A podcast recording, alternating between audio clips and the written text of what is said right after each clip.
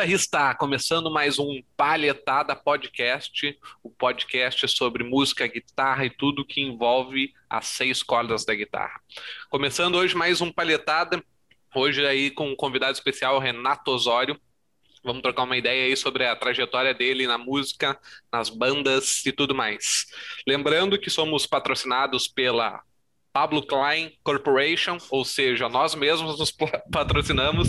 Já deixa a o gente like. patrocinadora. A gente, a patrocinadora. Gente já deixa o teu like, te inscreve se tu está vendo pelo YouTube ou já favorita esse podcast na tua uh, plataforma de streaming preferida, Spotify, Deezer, Apple, Google, onde seja.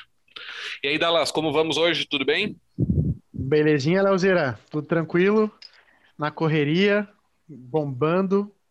Uh, que o meu PC estava engasgando um pouquinho porque eu estava com o Photoshop, o Premiere, as coisas tudo abertas, mas já resolvi, viu, Pablo? Tá tudo tranquilo. É, e tá tu, Paulo, como é que tá com o teu PC da Xuxa? Tudo certo, cara, tudo certo, velho. Uma hora, uma hora eu chego no nível de vocês aí, que vocês conseguem fazer, fazer uma streaming com, com, em 60 FPS aí, com gamer e tudo mais. Uma hora eu chego nesse nível aí, tá ligado? Como é que tá, gurizada? Tudo certo? Espero que esteja todo mundo bem. Mais um paletado podcast aqui. E hoje, com o grande brother, uh, um cara que, apesar de eu não conhecer pessoalmente ainda, a gente já trocou muita ideia pela internet, um puta músico, muito experiente e referência para mim dentro do metal aí, brasileiro, sem sombra de dúvida. Renato Osório, como é que tá, meu velho? Tudo certo aí? Vale, tudo em cima, velho. PCzinho tá bombando aqui. é, só o único ferrado com o PC. Tudo bem, eu chego, uma, hora eu chego. Uma hora eu vou fazer um, um streaming com alta câmera só para ficar dando close na, nas luzinhas piscando quando tiver aqui. Se estiver falando, a luzinha pisca. Fala, a luzinha pisca, você não vê só. Tá, tá, mas isso aí, tá tudo tranquilo, cara. Tá, apesar, apesar, da pandemia, né? Da, da, todo esse lance aí, que a galera tá todo mundo isolado, cada um num canto. Mas tá tudo bem, cara. Estamos tranquilo, né? Trabalhando, trabalhando até meio demais, mas trabalhando. Tô aí, gastando é, tempo, investindo tempo. Com certeza. Show de bola. É. Melhor trabalhar de mais do que de menos, né, cara? Essa que é Verdade. a jogada. Com certeza. Hoje, hoje, hoje, em dia, quem consegue trabalhar demais é privilegiado já. É, pior, né? Verdade, verdade, tem, que, tem que ser é, sincero. É bom que ocupa a cabeça, né? Nessa época tão tinhosa, né? O cara consegue ocupar a cabeça com coisa boa. Né? No caso, a gente que trabalha com música aqui, né? Tipo, é, um, é sempre um prazer, né? O, o cara poder acordar e saber que vai ter um, um dia legal, que vai ter coisas legais para fazer, né? Sem dúvida que sim. Renato, muito só para o pessoal te conhecer, quem não te conhece, uh, conta um pouco quem tu é, a tua trajetória, e aí a gente começa já a falar um monte de bobagem e tudo Bom. mais.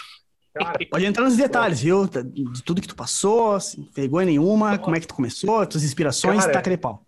É uma história longa, né, cara? Eu, eu já tô. Anda bala. Eu já tô virado num tiozão, né, cara? Eu já tô com. Eu tô com 41 anos agora. Eu comecei a tocar com 9, né? Comecei a tocar eu vou, eu vou tentar resumir uma história infinita. Eu comecei a tocar uh, violão. Eu queria tocar batera, mas eu morava em apartamento, não tinha, não tinha nem grana para batera, eu era uma criança, né? Mas tipo, na época assim, a, a grana era meio difícil em casa e eu ganhei o um violão que era do meu avô. Meu avô estava com esclerose múltipla, não conseguia mais tocar, me deu o violão dele. Minha mãe me colocou numa aula com o Salvador Tolguinha, que é um músico muito foda aqui de Porto Alegre. Ele é jazz, MPB, assim, baixista, violonista, guitarrista. Fiz aula com ele quatro anos. Depois disso, comecei a montar as primeiras bandas, já tinha uns 13, 14 anos, assim, né? E daí, cara, ali pelos 15 já comecei a gravar, né? Uh, tocava numa banda chamada Fighter Lord, que foi uma banda que a gente fez um revival a banda, na verdade, nunca deixou de existir, mas volta e meia a gente acabava se encontrando de novo, né? E a gente lançou um trabalho em 2017, o último trabalho da banda, até então, né? Quem sabe um dia terá, terá outro. E com essa banda eu gravei em 1995, a primeira demo a gente fez no estúdio live, e aí eu comecei paralelamente já minha, minha história com a produção musical sem nem saber, né? Porque eu comecei a dirigir a galera, né, sem, sem nem saber o que eu estava fazendo, mas porque eu estava ouvindo tinha coisa errada. Só que eu tinha 15 anos e comecei a dirigir a galera como um piá de 15 anos, né, que não respeita muitos amigos.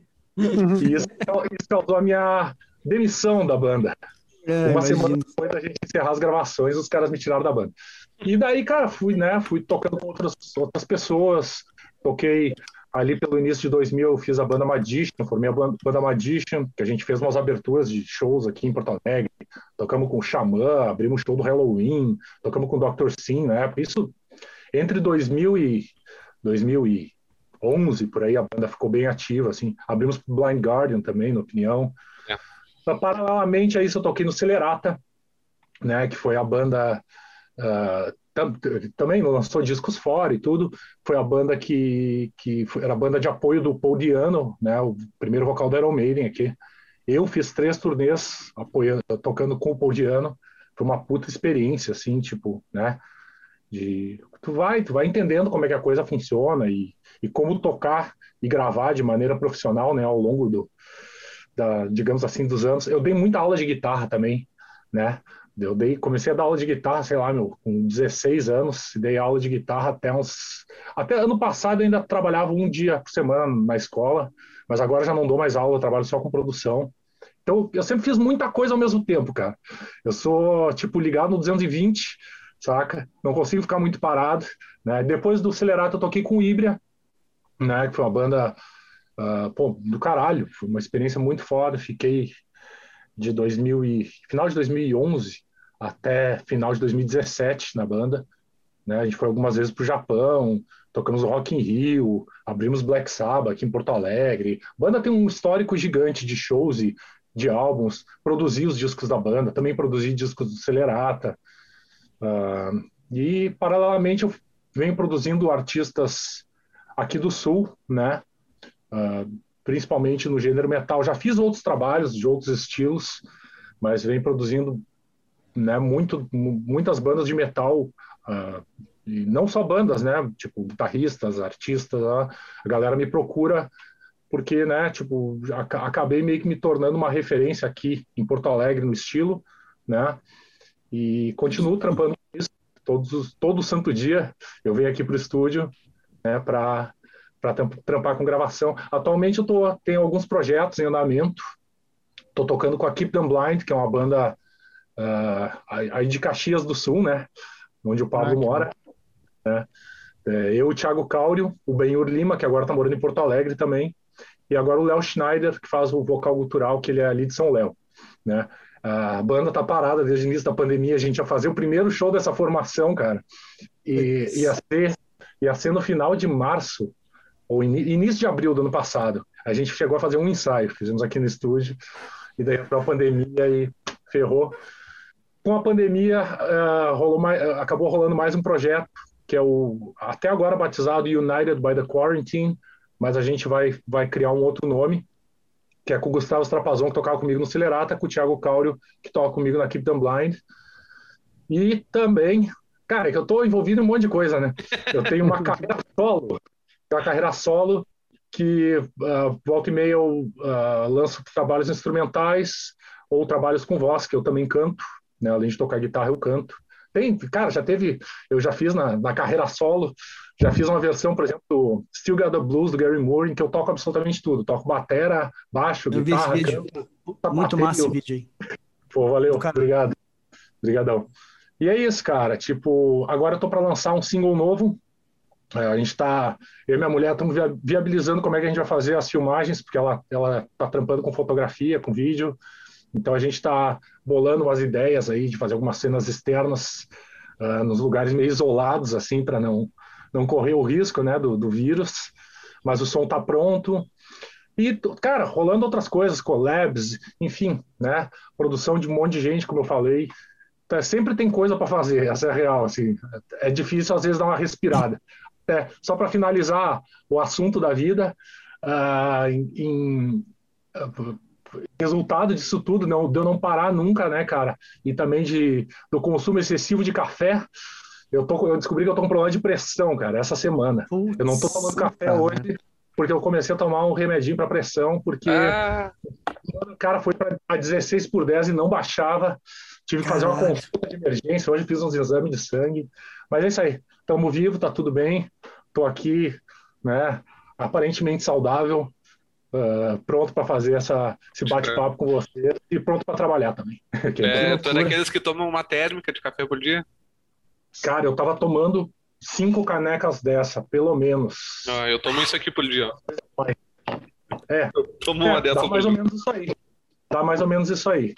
Eu tava tomando, cara, tipo, né, sem controle nenhum, porque eu fico aqui no estúdio e, cara, tipo, eu vou me empolgando com o trabalho e eu vou querendo ficar mais acordado e querendo né, levar o trabalho adiante. E só que eu cheguei à conclusão, depois de, de anos né, de abuso do, do, da cafeína, que eu vou ter que dar uma segurada, porque né, o momento acabou ficando meio delicado. Mas é Workaholic, né? Cara, foi engraçado falar, porque tu falou do estúdio live, né? Meu, minha primeira demo que eu gravei com uma banda na vida foi lá, lá no Vila Jardim, né? Isso, na Vila Jardim. Meu, foi mais foi uns 20 e poucos anos. Eu lembro do estúdio direitinho. Mas, nunca mas já, era, já era gravação digital? Uh, cara, é 99, eu acho que já era, velho. Acho que já não era fita, não. Era gravação era, digital, sim. Era e, cara, foi... é, é, pode ser, pode ser. Na época eu não manjava porra nenhuma, né? Até ah. isso que eu ia comentar, porque, tipo, foi a primeira vez que eu toquei no Amp Marshall. E aquela, aquela coisa de, de guri, né? Tinha 17 anos na época. A informação existia na, nas revistas, né? Cover guitarra, guitar player. Aí tu via, tipo, o Ardanui falar assim, ó, ah, porque Amp, Amp Marshall tem muito, muito, muito, muito, muito médio, muito agudo. Acho que ele falava do JCM 900.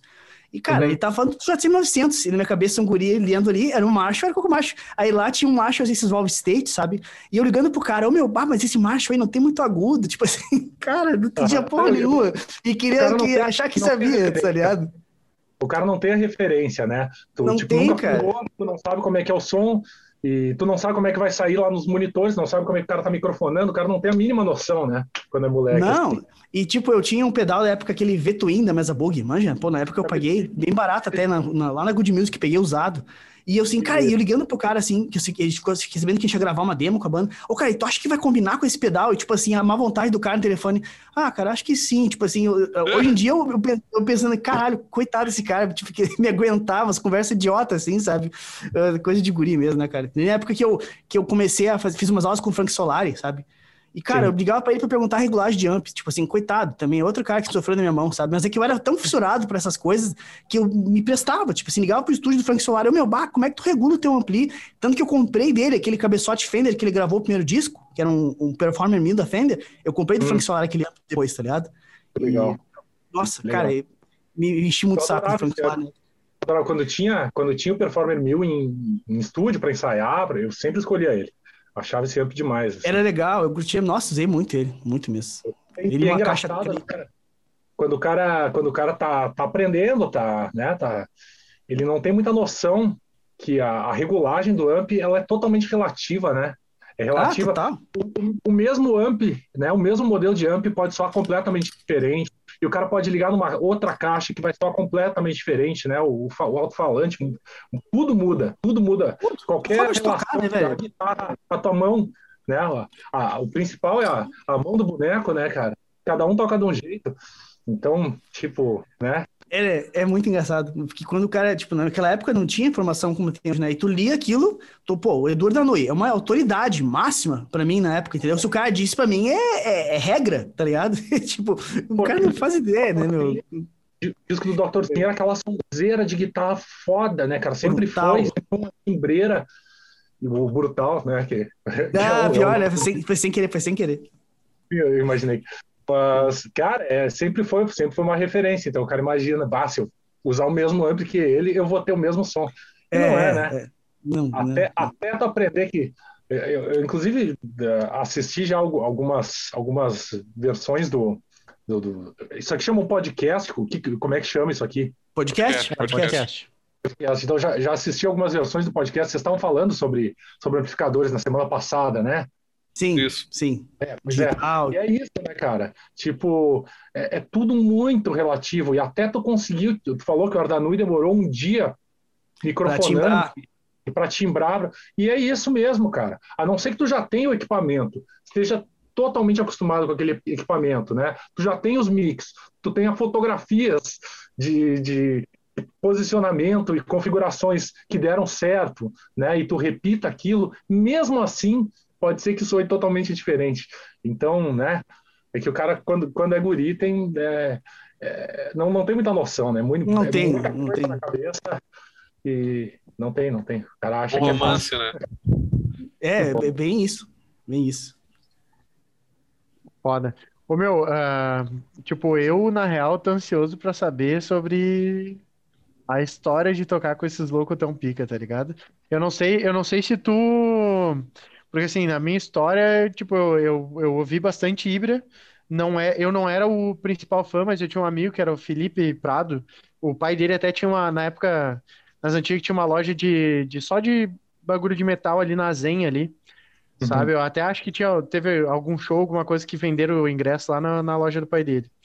E, bah, ele era alucinado pelo Ibra, assim. E eu não sei se era tu que tava tocando na banda, eu assisti um show que foi muito foda. Uh, para mim, pelo menos, foi muito foda. Acho que foi num Dia Mundial do Rock ali no, no palquinho da, do lado do, Não era eu, do não. gasômetro ali. Eu tava nesse show, eu fui nesse show, fui assisti, assisti os guris, né? Eu sempre, cara, eu, eu me dava com, com os guris do Ibra há mu- muitos anos antes. Na verdade, tipo, no início da banda, eu já me dava com eles porque eu tocava com o Yuri nessa época. Eu tinha uma outra banda com o Yuri. E o Yuri, Yuri é deixou vocalista, a minha banda. Deixou... Oi? Yuri é o vocalista, né? Isso, Yuri. Yuri era o, vocal... era, era o vocalista, né? Yuri Sanson. E eu tinha uma banda com ele chamada Malefactor. E o Yuri entrou no Ibra paralelamente, depois ele largou a Malefactor para ficar com o Ibra. E ele, e ele nos indicou o vocal, que era o vocal do Ibra antes, antes dele, e, e a gente fez uma, meio que uma troca de, de vocalistas, assim, na época, né? E, cara, eu, eu sempre me dei com os caras, porque, tipo, a gente sempre tava nos mesmos shows, e eles assistiam os shows que eu tocava, eu assistia os, shows que eles tocavam, e a gente sempre teve uma amizade, assim, né? E, na- mas na época era o Diego Casper e o Abel, os dois guitarristas. Eu lembro desse show aí do, do Dia Mundial do Rock, cara. Foi do caralho, foi Caralho. muito massa, muito massa mesmo. Ô, meu, mas tipo assim, ah, ah, pra gente começar mais ou menos do início, pra tentar seguir uma ordem cronológica, assim, da, da... Porque, cara, todo, todo magrão, eu já toquei em banda e tudo mais, a gente sempre sonha, né, meu? Sempre tem aquela coisa, tá tocando às vezes no estúdio, tu toca em casa, aí tu já toca no estúdio, tu já sente, opa, pá, já tô tocando no estúdio, tá ligado? E aí, tipo, tu faz um show, tu faz uma parada. So- tipo, não interessa o som que tá saindo nas caixas de som. Quando o cara fazia show Ah, na- nas antigas lá, velho, foda-se. Se não, se não tiver nem distorção na guitarra, foda-se, o cara tá sentando a lenha na guitarra de qualquer jeito, entendeu? Então, assim, quando é que foi a primeira vez, velho, que tu, tu saiu assim pra um. Que tu achou assim, cara, velho, olha só, tu começou a viver um sonho, assim, sabe? Dessa parada de, tipo, caralho, meu, eu, eu já toquei nos palquinhos, já fudi pra caralho ali com equipa bosta e tudo mais, mas, tipo, agora, agora, caralho, olha só onde é que eu tô, assim. Quando é que foi a primeira vez que aconteceu isso? Cara, primeira vez que eu senti uma adrenalina foda, assim, foi em 2003, quando a Magician, que era a banda que eu tocava na época, abriu pro Halloween, no Opinião. E o Opinião tava atrolhado de gente, assim, cara, tinha gente pra cacete. E a Magician, a gente tinha uma, uma proposta meio, era meio prog metal, meio power metal, e tinha um lance meio medieval no visual e na temática, um lance meio RPG. E eu usava uma cami- uma camisa que eu tinha ah, ah, eu tinha mandado fazer uma camisa, cara, que era tipo uma camisa que eu tinha visto o Steve Vai usar no, no book do Sex and Religion, que era o, eu tinha um book, né? As partituras. Uhum. e tinha, Aquelas tinha uma coisas bem camisa estilo vai, né? total, uma camisa, cara, meio bufante, assim, camisa branca com as cordinhas pretas, sabe? E eu usava aquela camisa. Eu fiz a abertura com essa camisa. E, Cara, quase todos os shows da Magician que eu fiz foi com, com essa camisa. E, cara, eu lembro que a galera veio, a galera curtiu demais o, o show, a gente vendeu pra caralho, a gente tinha um CD demo na época, né? E vendeu pra caralho, cara, e começou a sair nas revistas, e a galera começou a procurar, tipo, a internet não era uma coisa tão forte na época, né? Mas a galera procurava no Orkut, no Fotolog, Uhum. que era, eram os recursos que a gente tinha na época, né? Logão. E eu lembro, cara, eu lembro que eu pensei assim, bah, meu, a coisa aparentemente em algum momento vai dar certo, sabe? Tipo, vou, eu acho que eu vou fazer mais disso ao longo da vida, sabe? E acabei fazendo, assim, tive, outras oportunidades mesmo com a Magician, depois, cara, com o Celerata, o lance das tours com o Paul Diano. Eu, eu, eu saí da banda, né, enquanto a banda ainda era a banda do Paul Diano, porque eu tava no híbrido, já tinha outros compromissos, na época ficou meio difícil de conciliar tudo, mas só eu dentro do, do Celerata, fiz com o Paul Diano cerca de 40 shows. É coisa pra caralho. Foram três tours. A de 2010, foi 2009, 2010, 2011. 2010 a gente fez 20 shows em um mês no Brasil aqui. Cara, foi uma correria. Era assim, meu, às vezes tu saía do show e ia direto para o aeroporto, saca? Era, cara, uma confusão, uma confusão, mas deu tudo certo, assim.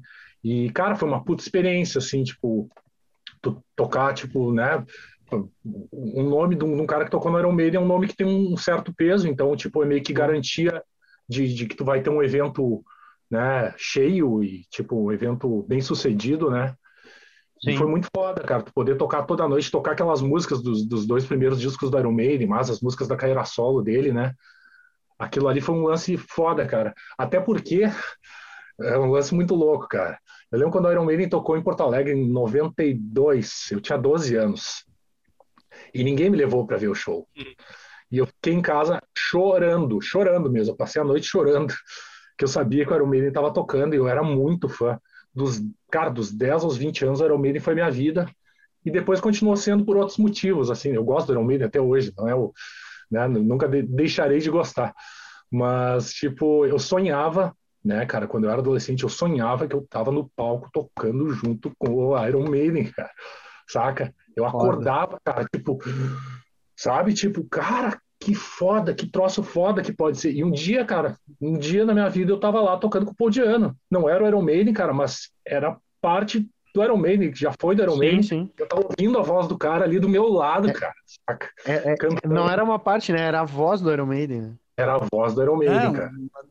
E muito, muito louco, assim, cara. Tipo, o primeiro ensaio que o cara chegou, a gente é, a gente, com Celerata, quando tinha tour, assim, a gente alugava um estúdio lá aqui na Zona Sul, estúdio do Bugo, que é um, é uma, uma figuraça, assim, o cara é, ele é foda na eletrônica, tipo, conserta qualquer coisa, professor Pardal, assim, o Bugo, a gente alugava a sala dele, fechava a sala dele por um mês, um mês e meio, e a gente ensaiava de três a quatro vezes por semana, e já deixava tudo montado, saca? Minha pedaleira ficava no chão, ninguém usava aquela sala.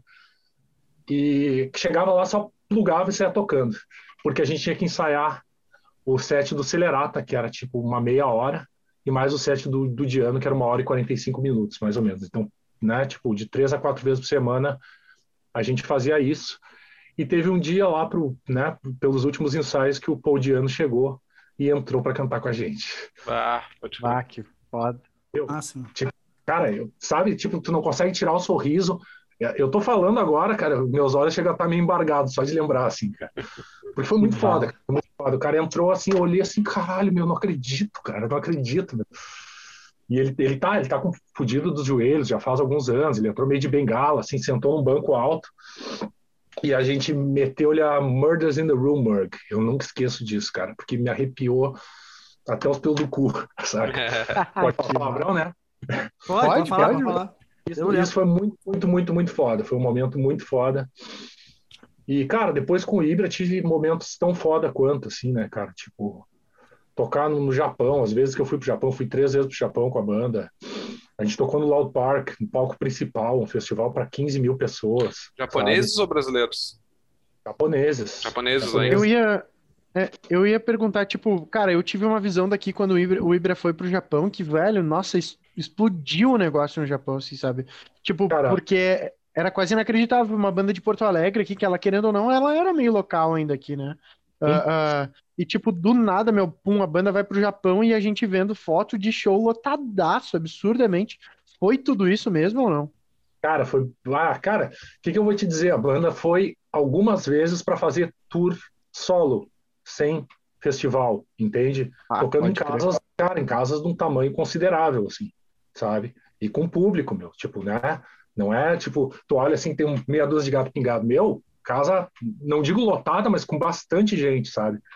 E o cara, cara, tipo, é, é uma motivação muito foda de tu. Eu não fiz a gravação do DVD, né? A gravação do DVD, o cara vê que tá bem lotado ali e tal, né? Tava, Sim. E era só show da banda, sem banda de abertura nem nada. Eu entrei. Eles tinham recém gravado o DVD quando eu entrei na banda, né? Mas, cara, é a banda realmente tem. A, a banda tem, tem um nome lá, né? Tem, tem uma carreira no Japão, entende? Eu eles são, mais, China, eles são mais valorizados lá fora do que aqui dentro? Como é sim, que é? Sem sombra de dúvidas, cara. É que, cara, o, o som que o Ibra faz, né, e principalmente o som que, ah, quando se descobriu o Ibra ali nos dois primeiros discos, né, quando se descobriu no Japão, que era aquela coisa bem, as guitarras bem virtuosas, os duetos meio na onda do Racer X, assim, né, isso aí é um lance que cai muito no gosto do, do, do, público japonês, né, eles são, são fissurados pelo lance da, do shred e de duetos de guitarra, de virtuosismo e coisa assim, né, então foi uma coisa que os caras se apaixonaram uh, a, a, gravadora, a, a, anterior e a, atual do Ibra, né, uh, compraram a ideia, né, resolveram investir, resolveram fazer a coisa funcionar e vingou de fato. Uh, não é falsa modéstia nem nada, mas vingou porque o trabalho era bom, realmente, porque tinha, tinha um lance a mais, assim, né? Não, não, que as outras bandas que eu tenha tocado também não, não tivessem trabalhos bons, não é esse o ponto, assim. Mas eu acho que o, a galera lá, o, os managers e, e, afins, né, a galera enxergou que ali tinha um, tinha um produto, né? Porque não, não é só arte, né? Tu, quando tu, tu, tu, tem que vender o troço, tu, tu enxerga sim, um produto, a galera trabalha com isso, né? Então, realmente vingou, cara, funcionou e acredito que mesmo aquilo... a, a, banda tem uma nova formação hoje em dia, acredito que, que vai continuar com esse respaldo no Japão, né? Qual foi a história mais, mais maluca que rolou, assim, dessa dessa, dessas turnê todas aí que tu fez?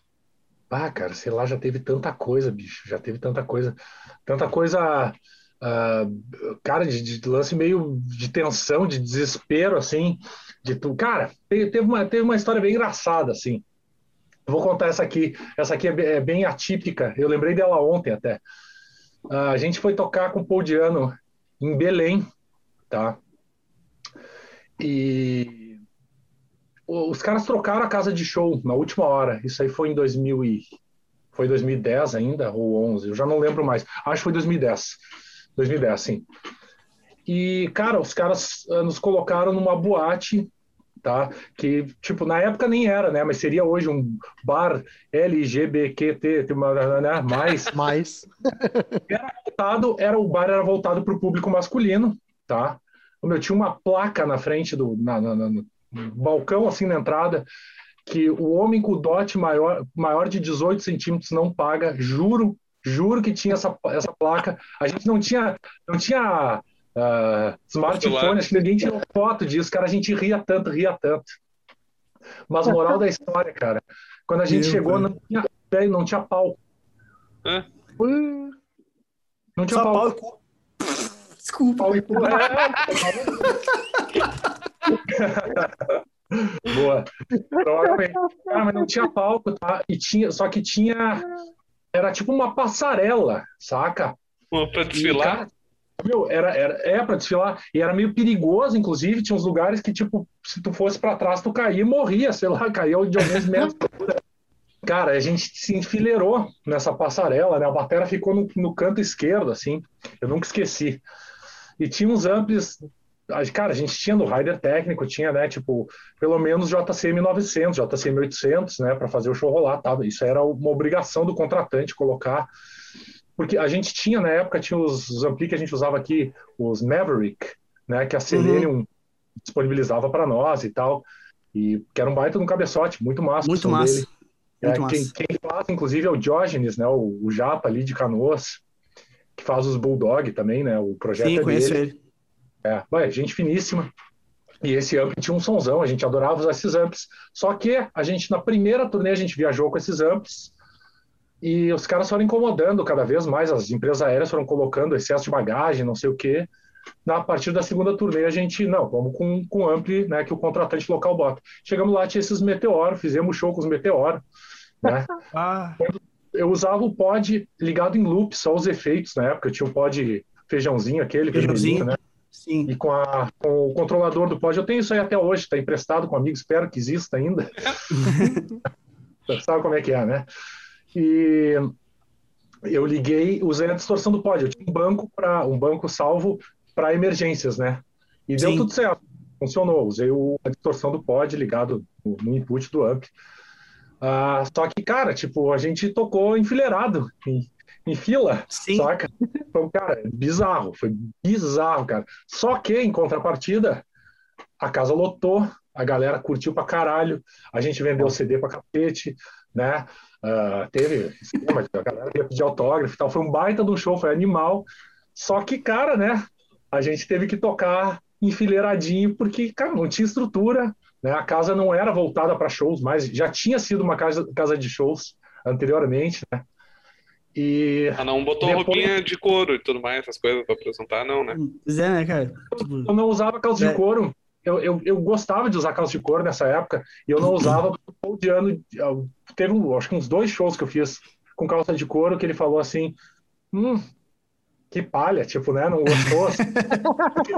ele, ele tava numa vibe, tipo, visual mais hardcore, mais crossover, né? Ele usava calça militar e camisa rasgada e tal. Daí eu entendi, ah, pois é, cara, talvez a calça de couro esteja ficando meio batida, né? Daqui a pouco lá fora não é uma coisa tão legal quanto eu acho que é. E ali eu parei de usar, nunca mais usei calça de couro. Ainda bem, né? Porque nessa aí, nessa é. casa de show aí, né? Nunca pois sabe. é, né? O cara... Calça de couro, capzinho. A, a placa, calça de couro, os caras um atrás do outro, tá ligado? Bah, a é. coisa fica perigosa, né? né? Cada um no seu quadrado, né? Não, não, com certeza, com certeza. Não, deixa Mas, eu te cara, no final das contas acabou sendo um show muito massa. Sim. Por causa do público, né? Porque o público era massa, o público era muito legal. O contratante fez um monte de cagada, mas. Deixa legal. só para eu, eu entender. Tipo, quando tu falou ali que vendeu um monte de CDs, uh, era da tua banda ou do, do Paul? Então, o Celerata uh, era a banda de abertura, mas também. É, é, o Celerata era a banda do Paul, mas também era a banda de abertura. Uhum. A gente fazia o do Celerata com o vocalista do Celerata antes de todo o show do, do Paul Diano. Uhum. Né? Foi muito legal para alavancar um pouco o nome da banda no cenário ah. nacional. Né? começou, a ter, começou a ter fãs de diversas regiões do, do, do país que, que, não conheciam a banda antes. Né? Isso foi muito massa. Assim, né? Inclusive Tava, não sei se vocês já ouviram falar do Rafael Mendes, que é um cara que, que canta igual o Bruce Dickinson. Cara, eu acho que já o Fabiano, que é amigo meu que toca comigo, volta e meia ele manda. É um cara moreno de cabelo curtinho? Isso, agora ele, tá, ele já tá com o cabelo meio compridinho, tá deixando crescer eu sei, o cabelo. É muito parecido é, com o Bruce Dickinson cantando, tô ligado? Eu nunca vi um troço tão parecido, mesmo. Cara. É. Tipo, é existem, existem imitadores, digamos assim, né? Covers do Bruce Dickinson no mundo inteiro. Eu nunca vi ninguém fazer tão parecido. E a gente gravou um collab essa semana, eu, ele, o Baldo e o Benhur, que, que tocavam com, comigo no Ibra, e o Luiz Calil também. Tá, o Luiz Calil fez um solo, fez um solo.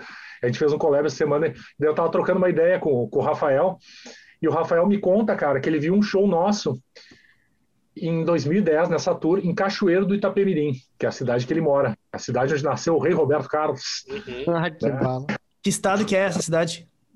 É, cara, é não é? é? não, não, não, não, É, não é, é, Espírito Santo, é. Cara, é por ali, é naquele, naquela região, saca? E esse show eu lembro que atrasou bastante também. Deu, a gente teve muito problema com o motora da van, deu um monte de rolo, assim. Mas ele tava lembrando que ele assistiu o show e que ele, ele, é, um, ele é um cara, tipo, ele já, já conhecia o cenário lá de Cachoeira do Itapemirim, lá rolam, rolavam vários festivais na época e tal, né? E esse, o contratante do, do, do show, um cara bem conhecido no cenário lá, e ele, e ele disse que ele sabia que o Celerata era a banda de, de abertura, né? E ele foi procurar conhecer o trabalho do Celerata antes, né? Ele e os amigos ali e tal, né? Então, quando a gente chegou lá, já tinha uma galera que conhecia as músicas, que cantava, que, saca? Tipo, é.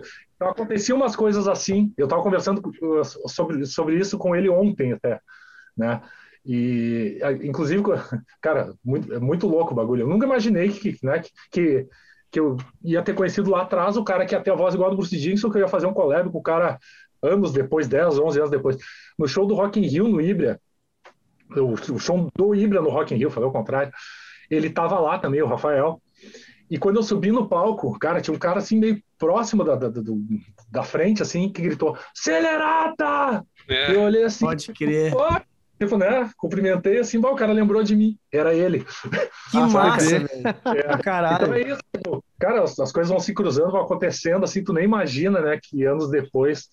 Mas é isso, tipo, uh, o lance de da gente fazer a abertura foi um lance muito bom para a carreira da banda na época, assim, né? Inclusive o lance da tour, né? Nos deu uma grana legal. Na época a gente uh, fez um, um disco em 2011 que a gente foi gravar as bateras lá na Alemanha, no estúdio do Blind Guardian. Ó, o Charlie. Bauerfeind, é o cara, é o cara que produziu os, os discos, o Angels Cry, Holy Land, esses discos Caralho. todos do Halloween, Blind Guardian. Produziu um monte de coisa, Gamma Ray.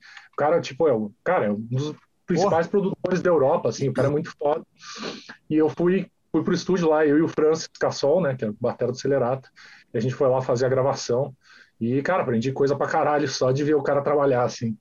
É a primeira vez que eu cheguei no estúdio e o batera tocava na, na sala e eu ouvia na técnica um som de disco pronto, saca? Uhum. Cara, Ah. incrível, incrível, incrível, incrível. Tipo, o cara, né, ele tinha os periféricos, tudo, os comps, Sim, os EQ, sim. as coisas foda, e o som já chegava, nossa, cara, era impressionante, assim, impressionante. Foi um, E, e com ambiência também? E, e com Oi? ambiência também? Com ambiência cara, pronta? Tudo, sim, eu- tudo. tinha muitos microfones de sala, tipo uns 10, eu não tô exagerando. Foi a primeira vez que eu vi. Tipo, cara, a sala era gigante, pé direito gigante, assim, e o cara metia os microfones na caceta, assim, lá atrás. Tinha, cara, foda, foda, foda, foda, assim, tipo, e daí, daí que tu entendia por que, que aquele som de batera tão foda tava saindo, né? Daí ali, que- ali que eu me, me, me dei conta, cara, eu nunca gravei a sala na minha vida. Uhum. Por isso que as, as bateras que eu gravo, eu ia no estúdio de fulano, de ciclano, as bateras que eu gravo, elas são duras, né? São duras, não tem... ah, por mais que tu coloque reverb, né? a- Não é a mesma coisa. verdade- não, nem perto, assim, ambiência É de verdade, com, com um A galera- microfone bom, né? Com, é outra história. E a- que nem a captação do álbum lá do. O primeiro do LED, né? Que o Page fez com um, dois mic, né? Uma coisa assim, né? Aham. Super. Eles tinham pouco canal na mesa e tudo mais. E a captação de bateria era, era basicamente ambiência, né? Eh, Os Sim, caras sim, pegando eles e soava bom pra caralho, né? gravavam, gravavam som em corredor, gravavam som, tipo, lá em cima da, da baia, botavam. Cara, tipo, foram descobrindo como é que a coisa funcionava. O som de bateria do Led Zeppelin até hoje é uma referência, né, cara? É um muito foda, né? Nossa, Comunal, isso dos anos 70, final dos 60. final de tipo, 60. Impressionante, cara. Tem outro negócio que é- foi o, foi o Machine Head do Purple que foi gravado em corredor de hotel. As guitarras, Sim. não tem. Foi, foi né? Foi, Tem, né? né, tudo, tudo, todo disco, na verdade, porque é, é a, letra da Smoke on the Water que conta a história, né? Que Sim. eles foram, eles foram assistir o show do Frank Zappa Frank Zappa. no, no- no- na casa de shows, que era o lugar que eles, eles tinham alugado a unidade móvel dos Rolling Stones, que era um, um, um estúdio né, móvel bem famoso da época, várias bandas o, gravavam com essa, com essa unidade móvel, né? Ficava dentro de um caminhão e tal. E eles iam gravar dentro do, do, do lugar esse, né? Só que teve um cara com esse sinalizador de, né? O cara Sim. botou fogo, botou fogo no pico, meu. E os caras ficaram assistindo da janela do hotel, né? Porque a, a casa de shows essa ficava nas, nas margens do lago, on the Lake, Lake Ge- Geneva Shoreline, né? Ele fala na letra, no Lago Genebra, acho Uhum, que é Genebra, né? Que, em português que fala, Sim, é, em Mon- Montreux, na Suíça, Montreux. né? isso. E daí eles ficaram assistindo a casa pegar fogo nas, mar- nas margens do lago, cara. Olha que coisa que doida, né? loucura, é. Muito E daí, cara, tipo, puxaram as coisas, a unidade móvel puxaram os cabos para dentro do hotel e gravaram dentro do hotel. E o disco tem um sonzão, né? É muito bom, Tem um eu adoro. E o engenheiro de som desse disco, cara, é o Martin Birch, que foi falecido, acho que em 2020 ou 19, 19, eu acho que ele morreu, que foi o produtor de todos os discos clássicos do Iron Maiden, né? Do Killers até o Fear of the Dark. É ele, o cara se aposentou depois, né? Mas, tipo, cara, ele produziu o Sabá, produziu o Heaven and Hell, né? Que é o primeiro com o Dio. Produziu Sim. um monte de coisa foda, assim. E esse cara, tipo, nossa, admiro demais o trampo dele, assim. Então, por isso eu tô muito ligado, assim, né? Sim, E sim, o- imagino. O Machine Head foi gravado em 71, cara. E ele tem um som muito foda até hoje. Se tu for comparar com o disco anterior, que é o In Rock, né? O In Rock tem Sim, um som rock. Cru, é legal, né? Tipo, mas, cara, Mas é outra compara. vibe. Nem se É compara. outra vibe. Nem se compara a qualidade da captação das coisas. E foi de- feito dentro de um hotel, né? Os caras tinham isso aí, botavam o microfone no corredor, na caceta, para fazer a ambiência da guita, a ambiência da batera, né?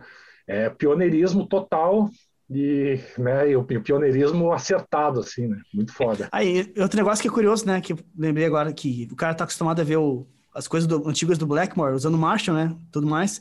Dizem que esse álbum foi. Essa gravação foi com Vox, né? Foi com a C30, né? Cara, não várias... certeza se foi o álbum todo, mas parece que teve bastante coisa feita com a C30 e um, e um, um Trouble Booster. Não lembro se foi um Fuzz ou um Booster. É, cara, diz que ele, ele usa o Vox em gravação até hoje, né? O Blackmore. Aquele som crunch que tu ouve não é de Marshall, né? E realmente não é de Marshall. É de um, de um AC30 esgoelado no assim, né? Carcadaço. E é uma sonzeira, eu acho. Eu gosto demais, né? É... Nossa, eu, né? eu, eu, sou, eu sou suspeito porque eu tive Vox muito tempo e comprei briga com muito superador de som todos os bares que eu toquei na minha vida. Ah, por, por causa disso. É, não... Pois é. é, é Mas é que, é que tem a coisa, né? Vem, ele é pequenininho, tu não dá nada e é uma sonzeira, né? É, foda. E, cara, o Black é pioneiro total, né, cara? Tipo, o cara foi um, um dos que ajudou a inventar a guitarra pesada. Ele, Naomi, Jimmy Page, né? O próprio Hendrix. Sim, Mas, tipo, sim. né? É um cara que tá, tá pau a pau com esses caras e o Blackmore ainda teve o lance de. Foi, eu acho que ele foi o primeiro, né, cara, que misturou o erudito com o rock. Sim. Né? sim. O Malmsteen pegou dele, né? Oi? O Malmsteen sugou muita coisa dele ali nessa ideia, né? Rupiou na cara dura. Na cara dura, né? Não que eu não goste do Malmsteen, mas, cara... Sim, não, Blackmore... eu também adoro, mas é que é nítido. É, total. O Blackmore é pioneiro mesmo, cara. Muito, muito foda, assim. Eu ouço até hoje, e até hoje eu me surpreendo, né? Porque uh, é um lance que eu digo, assim... Uh, parece que o teu ouvido vai amadurecendo ao longo dos anos, né? Sim, então, eu, eu, ouço, eu ouço um trabalho que eu ouvia em 1990, eu ouço hoje em dia, eu escuto outro disco, saca? Total, total. É muito louco, Concordo cara, muito louco. Então muito eu escuto os Purple até hoje. Eu tenho, eu tenho um lance, eu, eu comprava muito vinil, né? Pelo fato de eu ser velho, eu comprava muito vinil quando era criança, né? E eu demorei até ter um aparelho de CD e tal. E eu guardei todos os vinis que eu tinha desde criança até hoje. E eu voltei a comprar vinil faz uns quatro anos. Então, eu, eu comprei o In Rock esses dias, que eu não tinha, comprei o Come Taste the Band esses dias, que eu não tinha também, né? Que até o cara acha, volta e meia, tu acha umas barbadas, acha um, é tudo usado, né? Mas com preço bom. Sim. Sim, sim. Então eu, eu ando ouvindo bastante esses dois discos. O Machine Head eu já tinha desde piar, assim, mas esses dias eu ouvi também, porque, cara, né? Isso aí são, é, é arte, né, cara? Música pra, pra eternidade. Assim, pra eternidade, total, muito massa. O Dallas Ô, tem cara, um, uns vinil aí pro negócio, não tem, Dallas? Uns raridade ah, aí. Tem um monte de vinil, tem um monte de vinil. Olha aí, ó, depois a gente troca, um, troca uma figurinha por fora aí. Ah, eu tenho vários, mano. Vai, é a, minha, a minha parada com vinil começou. Tipo, é que assim, meu, desde PA eu curto bastante música, tá ligado? E, meu, acho que eu tinha, sei lá, uns 12 anos. Eu gostava full de Ahá. Uhum. E, tipo, a Raja nem existia, eu acho. Tipo, existia. Fez naquela época, fez a, fez a última turnê, tá ligado? Acho deles. Uh, última, assim, tipo, eles já eram um nego velho, já tinham parado a banda por um tempo e fizeram uma turnê eventual, assim, que deu na telha. E na época eu, eu comprei ingresso para mim e pra minha mãe, que eu ganhava mesadinha e tal, tinha um dinheiro guardado. Eu na época eu paguei 30 pila, show deles no Gigantinho. Nossa, 30 uh, reais. Imagina uh -huh. E aí peguei e fui com a minha mãe no, no Gigantinho ali e, velho, eu comecei a comprar os vinis do Ahá naquela época. Daí uh, eu, eu tenho todos lá do Ahá e depois eu comecei muito. Eu tenho o vinil do Cidadão Quem, eu tenho vinil da Bandalheira, bandas gaúchas aqui, nossas mesmo, assim, que eu, que eu comecei a comprar, procurar para comprar. Uh, Beatles tenho porque eu ganhei de presente, que eu não curto muito Beatles, assim. Mas, Porra, tipo. Caralho! É, eu tenho, eu tenho uma que afronta, tenho... né? Eu tenho, Beatles, eu tenho o Beatles é White, é aquele. Beatles é minha banda preferida, mas assim, ó, by far, assim, de longe, de todas. Eu, eu tenho o White, eu tenho o White, aquele álbum branco com as fotos dentro. Eu também tenho. Também é, tenho. Eu tenho, eu tenho umas paradas, tem Revolver, tem. E, cara, tem um monte, monte de vinil. Eu, um tenho, monte. eu tenho um Abbey Road mono. Tá ligado? Que só no Brasil, só no só Brasil no... o Abbey Road saiu mono. Né? Bah, que loucura e... isso. É, e a cópia que eu surrupiei dos meus pais, que era o, foi o primeiro disco de rock que eu ouvi, foi esse Abbey Road Mono. Ali pelo, sei lá, eu tinha uns 5 anos de idade. E eu surrupiei essa cópia, eu tenho ela lá. Ele é mono. E é, cara, no Brasil saiu mono e estéreo, né? Não sei porquê. E eu nem sei como é que os caras fizeram esse mono. Eu suponho que devam ter pego os dois canais do estéreo, juntaram um só e. Porque a galera, em 69, quando o disco saiu, acho que a galera não tinha uh, né? Tipo, um aparelho, era os alta fidelidade mono, né? Acho que não tinha o estéreo aí. Ah, eu não então, faço ideia. É, cara, é, né? É, o troço é velho. Nossa. Eu, eu, também não era nascido, né? Mas eu, eu andei dando uma lida sobre. Pode crer. eu, tu falou, falou em mono aí, eu me lembrei, tipo, tem um, um disco do, da bandalheira, que é o ao vivo no Taj Mahal ali. Que, pelo, pelo que eu sei, foi o primeiro disco do país a ser lançado ao vivo, assim, de uma gravação de banda ao vivo. E eles, eles gravaram, velho, eles, tipo assim, eles não tinham equipa para gravar, não tinham nada, assim. E aí eles pegaram e meteram um microfone uh, uh, no ambiente, assim, um microfone, uns rolos de fita e começaram a tocar e gravar com um microfone só. Foi assim que gravaram o, o, o disco. Minado, aquele esquema todo, aquela versão famosa. Tem. Que foda, é mono, então. É, e daí eles gravaram no rolo da fita ali, aí tinha que parar o show, trocar a fita e tudo mais, que acabava o rolo. Uh, e daí, tipo assim, eles, porque eles queriam fazer, gravar, mas as gravadoras não, não pilhavam, diziam, vocês são loucos, não tem como e tal, na época não tinha equipa para isso e tal. Daí eles pegaram, ah, meu, quer saber, meu, vamos fazer nós do jeito que a gente acha que dá para fazer. E aí fizeram, meu, e no fim mostraram pra gravadora, e a gravadora, bah, mas dá pra lançar isso daí. E aí lançaram o disco ao vivo, assim, foi. É, e cara, tem bandas que, que, que, os produtores, principalmente na época, assim, nos anos 80, não conseguiam reproduzir a intensidade, a performance que os caras tinham ao vivo, assim, né? A, principalmente nos anos 80, a tendência era fazer a coisa meio polida, meio pop, né? Tava se descobrindo o lance de sampler e de, né? Misturar peças de, de, bateria eletrônica e tudo, e teclado. E, Sintetizar a parada, né? Sintetizador. É, isso. E, e tinha uma parada acabavam... musical também, né, Renato? Porque, tipo, nos anos 80, dentro do mainstream, assim, não era toda banda que tinha músico, uh, vamos dizer assim, com habilidade técnica de tocar com metrônomo, essa parada assim, era muito normal, tu vê, tipo assim, eu pegar um exemplo, tá? Não tô querendo desmerecer nada, mas, tipo, a Legião Urbana é um exemplo clássico disso, tá ligado? Que os caras não estavam muito bem nessa parada de tocar no tempo, assim, muito firme, assim. Sim. Até hoje a galera tem um é, problema, assim. As, as, produções do Legião Urbana eram bem cruas, assim, né? Eu acho que ali, sim, era uma produção bem acertada em relação ao som, que era o som da banda ao vivo, assim, né? Mas sim, muitas produções não tinham essa é, essa mesma felicidade, digamos assim, né? Então tinham várias bandas que surgiam ao vivo, era uma roqueiragem, assim, a galera pregando fogo, troço violento, e daí tu ouvindo o disco, era... Hum, Aquela coisa mais quadradinha, assim, né? É, mais bonitinho e tudo, né? Saca? Eu acho que talvez tenha sido o caso da bandalheira, né? De, de, querer mostrar, não, cara, a gente, ao vivo, a gente é visceral, a gente, né? Tem esse troço da energia, tem esse, né? Sim, é, é... eles eram, eu, tipo, cara, eu curtia muito bandalheira, muito assim. Alemão Ronaldo, bah, tá louco, assim, tipo, todas as músicas, todos os trabalhos, tudo atrás, assim. No, quando ele fez o acústico aqui no Teatro São Pedro, eu fui nos dois dias de gravação. Ah, que massa. Que ano foi isso? É? Que ano foi isso? Cara, foi 2000 alguma coisa, eu acho, já. 2000 alguma coisa.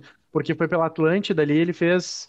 Foi, na época tava hypado o Pijama Show, Daí, uhum. o, daí eles tinham a terça do ministério ali e tal, que levantou o alemão de novo. E aí foi onde o Atlântida entrou com o. Foi o acústico do Alemão Ronaldo primeiro, e daí depois veio o acústico do Acústicos Valvulados. Sim. Que eles gravaram ali também. Lembro disso. Eu tenho um e amigo, daí... o Alemão Ronaldo, daí pensei que pudesse ter sido, mas é mais recente daí que ele toca, pianista e tal. Quem, quem é o. Murilo. Murilo. Não, quem, quem fez toda a turnê do do, do acústico foi o Diego Floreio, que agora é Diego Dias, da, da Vera Louca, sabe? Toca uhum. acordeon na Vera Louca e tudo mais. Legal. Ele, ele, cara, mas eu me lembro assim da, das histórias do alemão que eu fui eu sempre olhando e tal. Ele falando da época que, tipo, que eles, eles piravam muito no lance da, Vera, da bandalheira ali, quando surgiu o lance dos transmissor FM, de plugar na guita sem cabo. E Sim, aí bem. eles foram, foram fazer um show no, no Araújo Viana, aqui na época que não tinha ainda a cobertura do Araújo, que era uma concha acústica só. E eles resolveram Sim. que iam botar os guitarristas tocando no teto da, da concha acústica. e aí, e aí eles pegaram. Botaram, se tu procurar no YouTube, tem os vídeos dos guitarristas tocando no teto, em cima da, da concha acústica. Que doideira. que Cara enlouquecido.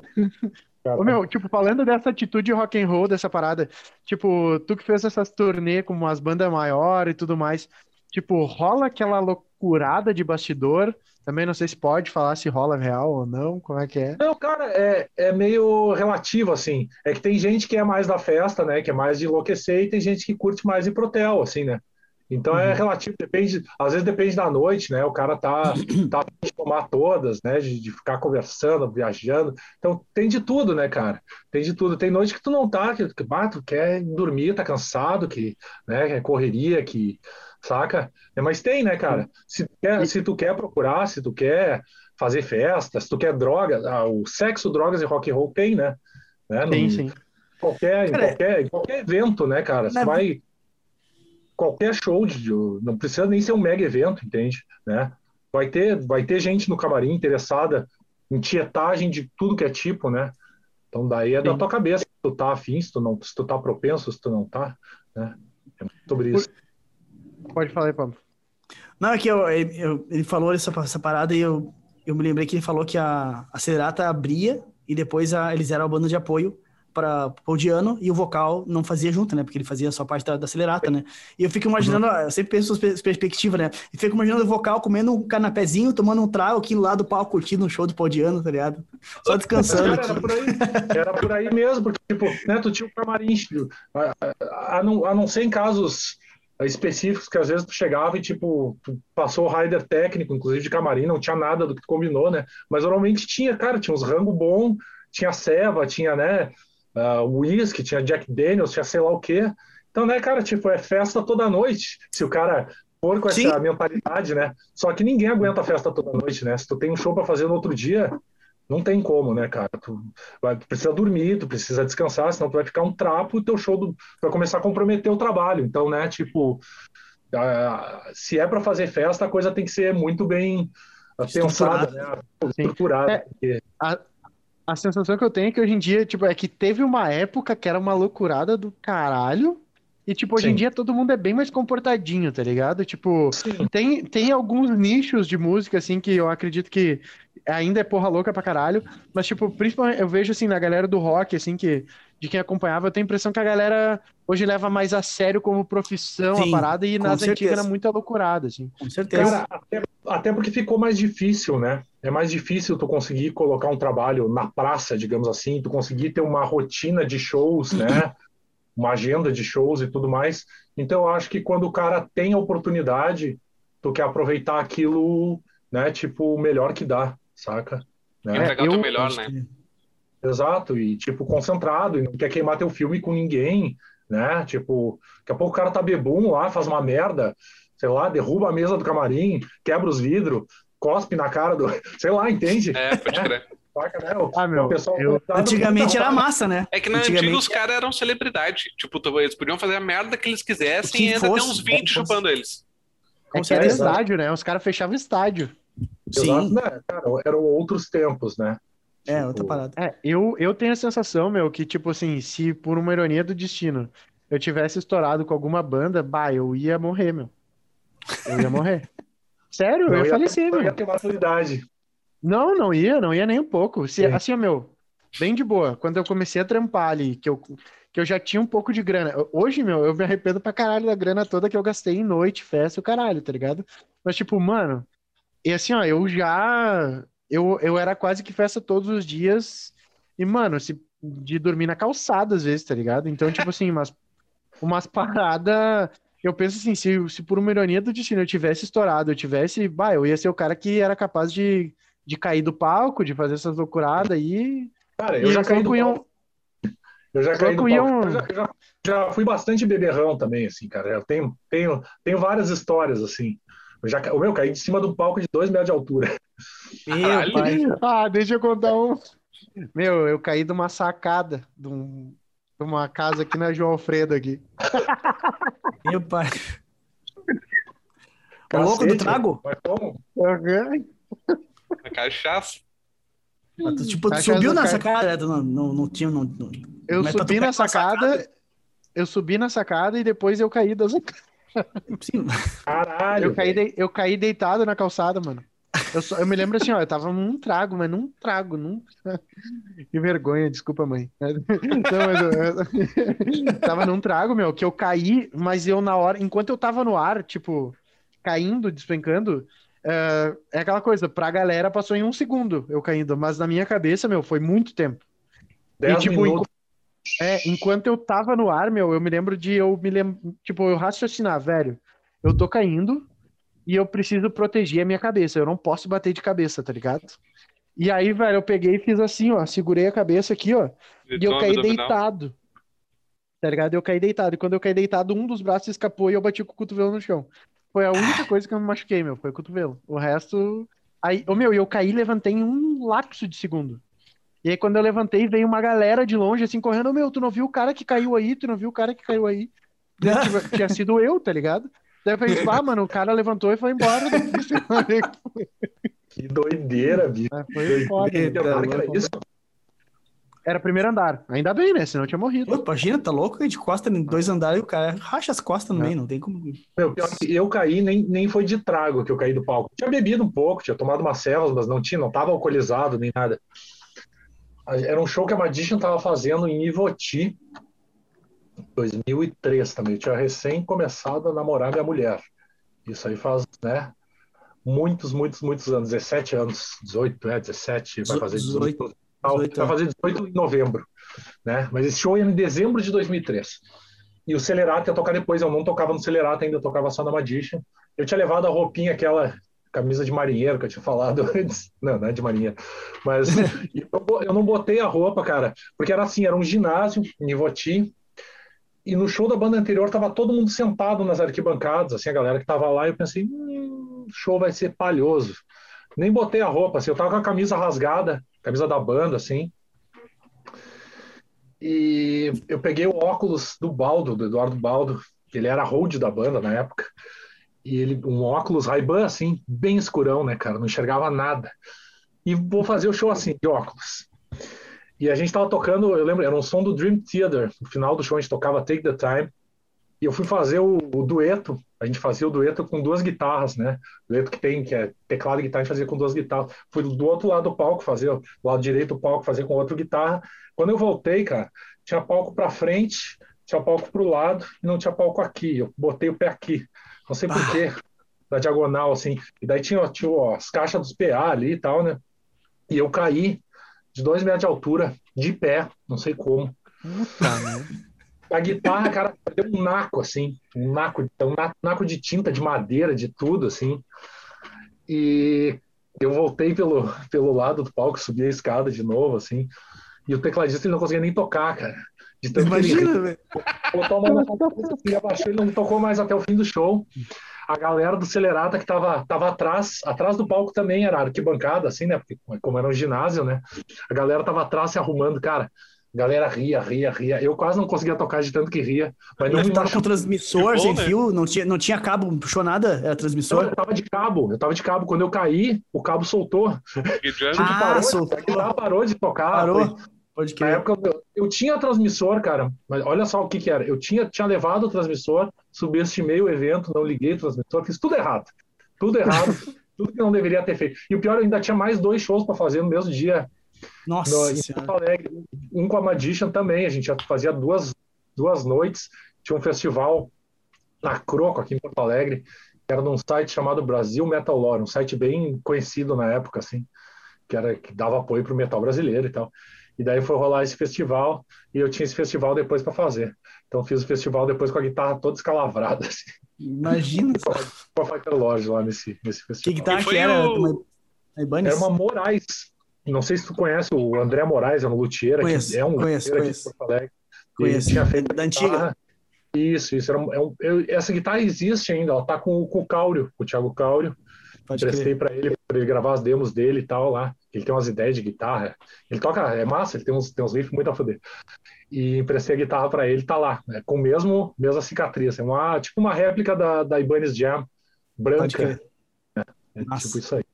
Quem é que foi o louco que caiu do palco, se quebrou todo uma vez? Brasileiro? Dinho Ouro É Preto. o Ouro Preto. Dinheiro foi Preto, sim. O Pode capital. Ele caiu, cara, ele caiu de um, num fosso gigante. Gigante, né? O Yannick sei é se guitarra do Iron Maiden, o terceiro guitarra, aquele do Iron Maiden também caiu, teve, tomou um tombão fudido faz uns anos. A galera volta e meia some no palco. Se perde na curva. Então, cara, seguinte, ó. Ô, Renato, queria te perguntar uma parada. Tipo assim, se tu fosse tá. dizer assim, de forma resumida, assim, quais são os pré-requisitos que tu acha que um guitarrista precisa ter para poder assumir uma turnê internacional que nem tu assumiu com a Ibra, assim? De diversos aspectos possíveis. Possível que tu imaginar, assim, de forma geral. Profissional, guitarrista, em tudo. Primeiro, disciplina. Disciplina. Né? Disciplina para estudar o repertório, tocar as coisas num nível uh, profissional, aceitável, né? Uh, disciplina para uh, né, comparecer aos ensaios, né? Tem que ser uma, uma pessoa comprometida, em primeiro lugar, né? Para tocar, eu digo, para qualquer trabalho que tu for fazer, uh, né, a nível profissional, tu tem que estar tá 100% dentro daquilo, né? Eu, eu imagino, pelo menos. Então, cara, eu acho que o principal é disciplina, mais do que qualquer coisa, assim, né? Óbvio, tu para eu ter sido convidado para tocar no Ibra, para fazer tour, isso, aquilo, cara, já tem toda uma bagagem de uma vida inteira de estudo de guitarra que eu fiz, né? De baixar a cabeça, de ficar com metrônomo, de aprender a gravar, de, de aprender a soar bem, né? Porque não é apenas tu tocar as notas, né? Mas tu tem que saber tirar o som, né? A coisa tem que tem que fluir bem, né? E, e cara, eu acho que para tudo isso, sem disciplina, tu não não consegue não consegue desenvolver nada, assim, né? Todo, todo o resto vem junto. Se tu tem disciplina, vem a, a percepção, né? Ela vai evoluindo, a tua técnica vai evoluindo, né? A tua concepção musical vai evoluindo, tudo vem junto, né? E o outro lado também, cara, eu acho que a camaradagem é importante. Né? Quando tu tá viajando com uma banda e com um grupo de pessoas, né? Tem que ter muito respeito, né? Muita amizade sincera, de verdade mesmo, né? Porque senão a coisa não flui, né? Então, eu acho que isso, cara. Mais do que do que aspectos guitarrísticos, né? Eu acho que aspectos relacionados à vida mesmo são importantes para a coisa funcionar. Boto fé. É quando fala camaradagem, é uma parada bem interpessoal, assim, de saber se relacionar, né? De saber respeitar o espaço do outro, tá ligado? Saber e... que convivência Cara, ali é uma coisa que nem sempre é muito bacana. Cada um vai ter um clima num dia, nem sempre tu tá num dia legal e tem que saber respeitar o espaço de cada um, né? E o momento que cada um tá vivendo ali. Eu acho que tá muito ligado a isso também, né? É, numa turnê, né, cara? Tipo, é, vira família, assim, né, cara? Eu, eu brincava até na época do Ibra que eu tinha quatro, quatro namoradas mais a minha mulher. Porque, cara, vira, a relação fica muito próxima mesmo, né? Tipo, tu conhece muito bem as pessoas, as pessoas te conhecem muito bem. Então, é muito fácil uh, criar picuinha, né? Criar... Uh, intriga. Intriga. Então, tipo, a, o grande segredo é esse, cara. É manter o bom, o bom humor, manter o clima sempre numa boa, entender quando outra pessoa, né? não tá legal e né, não, não tá, não, não é aquele momento ali, né? Isso é importantíssimo.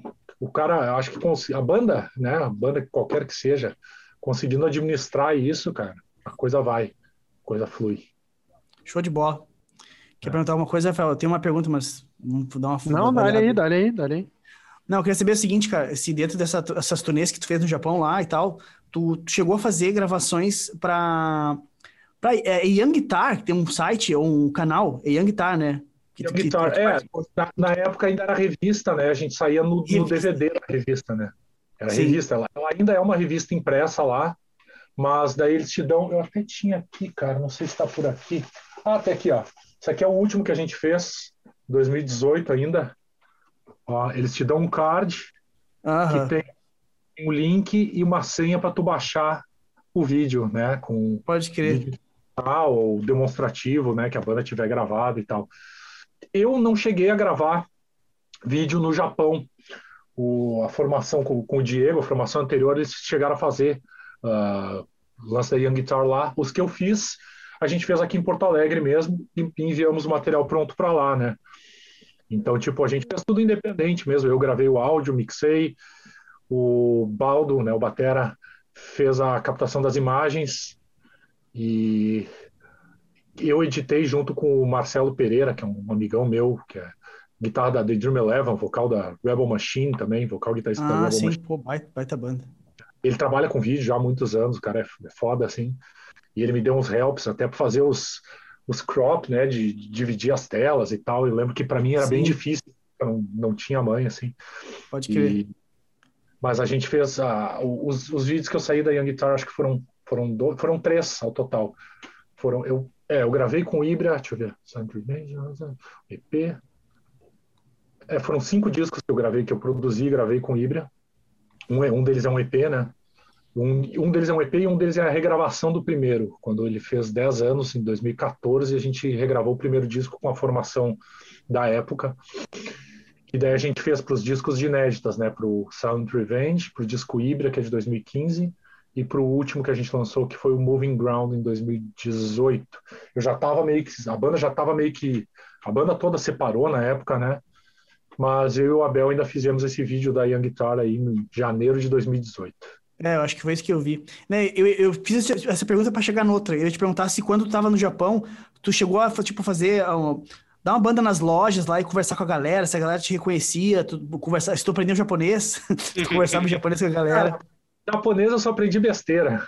Japonês eu aprendi, tipo, Otonomitai sake, né? Tipo, quero muito beber sake.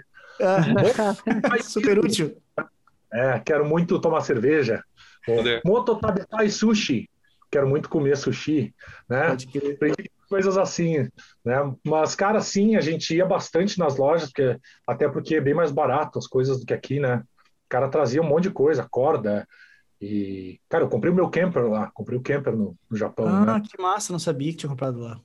O que é um camper? Dois... Que eu sou leigo no negócio. O camper, o camper é isso aqui, ó. Eu vou mostrar aqui. O camper tá na minha frente. Ele é um, ele é um emulador, tá? Mas ele copia qualquer amplificador valvulado. Tu bota um microfone na frente do ampli e ele faz. Ele tem um, um esquema dele ali que ele copia o som do ampli. É bem massa, assim. É um negócio mais para produção, assim.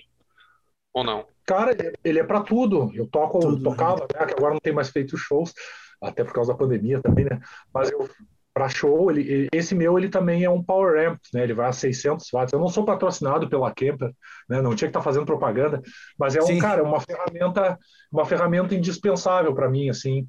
Eu, eu não uso só o som direto dele, o microfone, bota na, mando ele para a caixa, como ele tem o power amp, né? Microfone, mando de volta para tentar fazer ele parecer o máximo possível com um amplificador de verdade, né?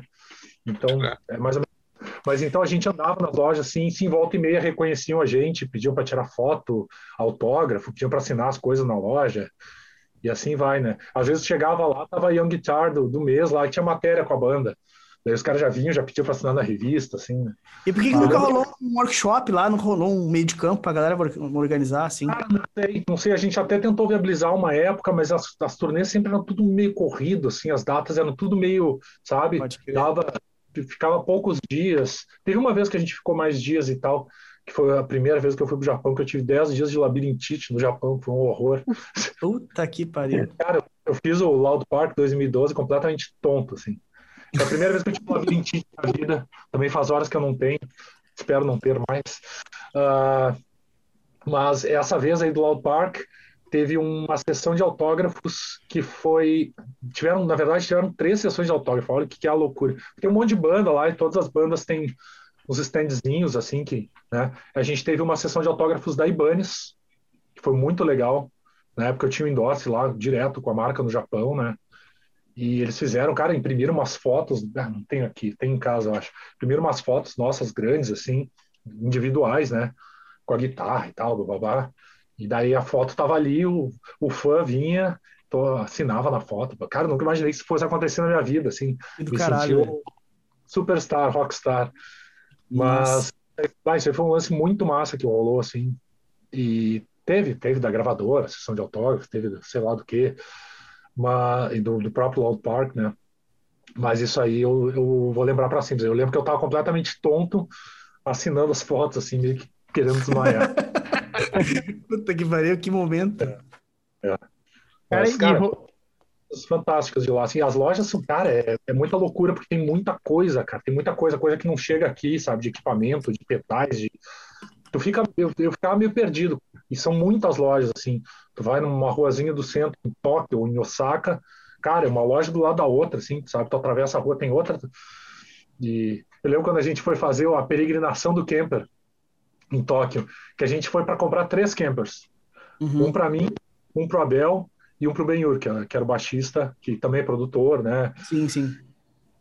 E cada um queria ter o seu pra, por diversas, né? N funções, assim, né? E, e, cara, tinha uma loja que tinha dois e mais nenhuma outra loja tinha, porque todas tinham vendido, cara. E a gente saiu peregrinando por toda todo o Tóquio lá e tal, e, e achamos, finalmente achamos uma loja lá e tal, e daí conseguimos os três campers, assim. Bala. O, eu ia te perguntar se nessa, nessas, na turnê ali, tipo, tu falou, porra, que fez show em festival, 15 mil pessoas, falou, falou das bandas aí que tu conseguiu abrir, né, o, alguns shows aqui. Cara, É. eu toquei no Rock in Rio pra, sei lá, sei- eu nem sei quantas pessoas tinham. Rock in Rio. Era um mar, velho, um mar, assim. Caralho. Incrível.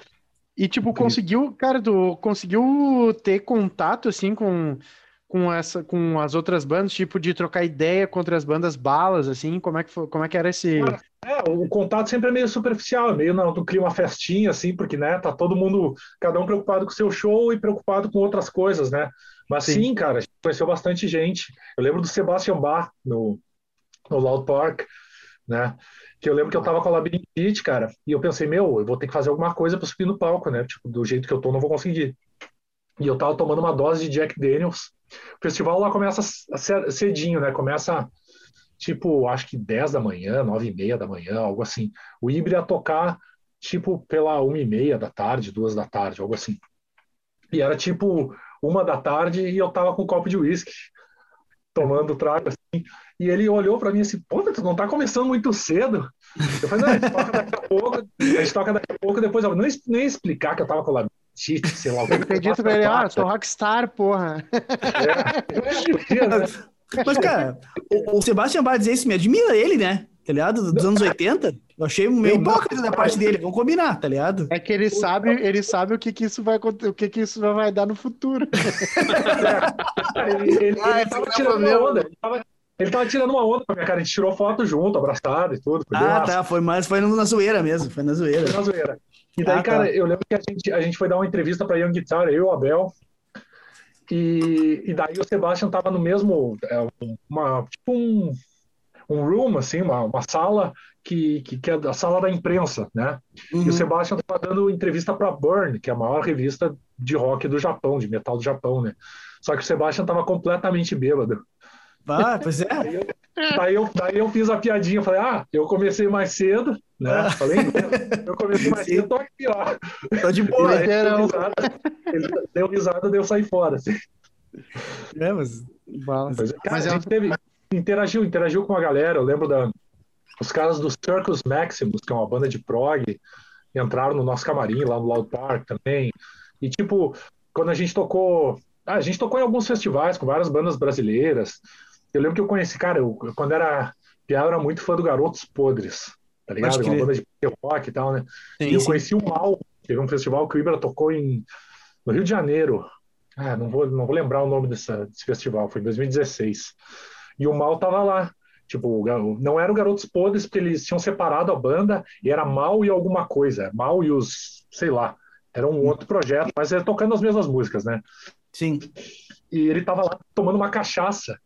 E eu fui dizer, cara, eu sou muito teu fã desde criança. E ele pegou e me deu o copo de cachaça dele, assim. Toma aí, cara. eu saí tomando a cachaça. assim. Tipo, né? E é assim, cara, e, e, tipo, outras vezes, mesmo quando eu abri o Halloween em 2003, os caras foram muito gente fina, né? Eu lembro do Andy Darius, o vo- vocalista, chegou pra mim assim. Eu, eu dei um CD demo da Magician pra ele na época, né? Ele chegou e olhou pra mim assim: Ah, tu é o guitarrista, né? Eu falei: Somos, como é que tu sabe, né? Ele, tu parece com. olhou pra minha cara: Tu parece com um guitarrista. Deu, ah, que bom. Então tá, né? You look like one. You look like one. Eu assim, eu, ah, que bom, né? Que bom, pelo menos. É. Eu tinha E, falado. cara, Não, pode seguir, Normalmente pode a seguir. galera. Não, normalmente a galera é muito de boa, né? O cara tende a, a idealizar, a i- idolatrar, né? Na verdade, e achar que os caras são inacessíveis, assim. E não são. A grande maioria da galera é, é muito tranquilo, assim. Tinha falado antes que tocou, que gravou no estúdio do Blind e tudo mais, né? E, tipo, eu tenho. ah, ah, eu fiz muita grana por causa do Blind Guardian, tá ligado? Tipo. Olha. Ah, não. É meio que uma macumba, assim. Tipo, eu fazia Lá uma macumba. história. Era uma macumba. É, era meio que uma bruxaria, assim, tipo, a gente botava o board song pra tocar e começava a entrar dinheiro, entrar dinheiro, entrar dinheiro. Mas, Mas explica onde, né, Léo? tipo, eu e o Dallas, a gente tinha uma loja em shopping. E a gente tem um brother um, que, traba, que trabalhava lá na loja com nós e trabalha até hoje. O Henry, ele é metaleiro. e ele Ah, curtia o pra Henry. caralho o, Blind. Blind. Daí, tipo, a gente já tinha uma, uma paranoia que quando tocava certas músicas, começava a vender. Só que quando Massa. tocava Bard Songs, vendia pra caralho. Tipo, bizarro. Só que Que tinha que ser no aleatório, assim. Tipo, botava lá na playlist e quando entrava Ba- Bard Uhum. Songs, começava a vender o meu. Cliente atrás de cliente. Entrava na Ativava, loja. o- ativava o modo vendedor power do Henry. puf, Aham, aham, bem por aí. Taca de pau. Eu descobri isso quando eu fui na loja de um outro brother, que ele vendia uma surf shop, ele falou, pô, meu, quando toca rapa aqui, fudeu. Eu não posso fazer nada porque começa a chover cliente. E aí começou a se realizar lá na, na loja com, com blind. Começava a tocar blind, começava a chover cliente pra dentro da loja, a gente fazia uma É grana. loucura essas, essas associações, assim, né? Mas às vezes bate e o cara não sabe nem porquê, né? É bizarro, né? Quando, falou do Blind Guardian, eu lembrei, né, cara? Quando a gente foi no estúdio lá, os caras estavam em tour. Então, tipo, não conhecia os caras, né? Tipo, não, eu, eu fiquei no, no, no apartamento do André Olbrich, né, do guitarra. Tipo, ele, ele tem, tipo, do, sei lá, um, um prédiozinho, assim, que ele tem uns dois apartamentos, dois, três apartamentos, sei lá o quê, da família dele, né? E um dos apartamentos era é, justamente era para o Charlie Bauerfein poder levar a galera que vem de fora para dormir, para se alojar, porque né, eles usavam o apartamento bem para isso, assim, era um apartamento bem massa. E simplesinho assim, né, para padrões europeus assim. Mas fiquei no apartamento do cara e não conheci o cara. E quando a gente abriu o show dele aqui como Addition, também não conheci porque né, a produção local separou, não queria misturar e não sei o quê, então Ah, tu falou de show, abrir show. Cara, eu queria saber uma parada, tu que também já tocou um monte de lugar, porque eu sempre escuto falar, né, que tipo, meu, o Opinas é um dos lugares mais bala de tocar no Brasil, assim. Ah, é mesmo ou... ou- Não, cara, um lugar muito legal, tem uma estrutura muito massa, né? Ah, principalmente se tu levar o teu técnico de som, porque isso é uma coisa que a maioria das bandas não se liga, né? Que é, é muito importante tu ter uma equipe, tu ter um, um operador de monitor que não vai te fuder, porque para tu ter uma boa performance, tu precisa estar com, com, né, com a monitoração boa. A gente usava in no Ibria, então a gente já tinha um monte de já tinha um monte de coisas pré-setadas, né, que, que ajudavam o show a, a fluir, né, passagem de som e tudo mais. E cara, tipo, a opinião é do caralho, caralho. Tu tendo, tu tendo a equipe adequada para trabalhar com a tua banda, cara, é muito, muito, muito massa. É um lugar que tem tem um palco de um tamanho bom, ah, tem um, é uma casa que tem um som bom, né? O público, se tu tiver um operador bom, o público vai estar tendo uma experiência muito foda, né? E iluminação e tudo, é do caralho, do caralho. Ah, não vou te dizer que eu já, já toquei em casas melhor estruturadas, mas isso tem, né? Tipo, tu vai no mundo inteiro, né? Saca? Claro. Né? No Sim, Japão, sim. tu toca numa casa no Japão, cara, a qualidade do, do, do PA é um troço inacreditável, velho. Eu, cara, os shows que eu assisti no Japão, nossa senhora, no próprio Loud Park, velho, era, o- é, tipo, parecia que tu tava ouvindo o CD, sabe? É um troço, cara, é surreal. Tu não imagina que isso possa acontecer aqui, sabe? Lugar grande, um ginásio, e o som tá, cara, cristalino, sabe? Perguntar uma coisa sobre isso aí, Renato. É bem lembrado o negócio que eu ia te perguntar. Bem específico de guitarra, isso aí. Tu notou diferença da jeito, do jeito que os operadores lidam com o volume de guitarra no palco de lá pra cá?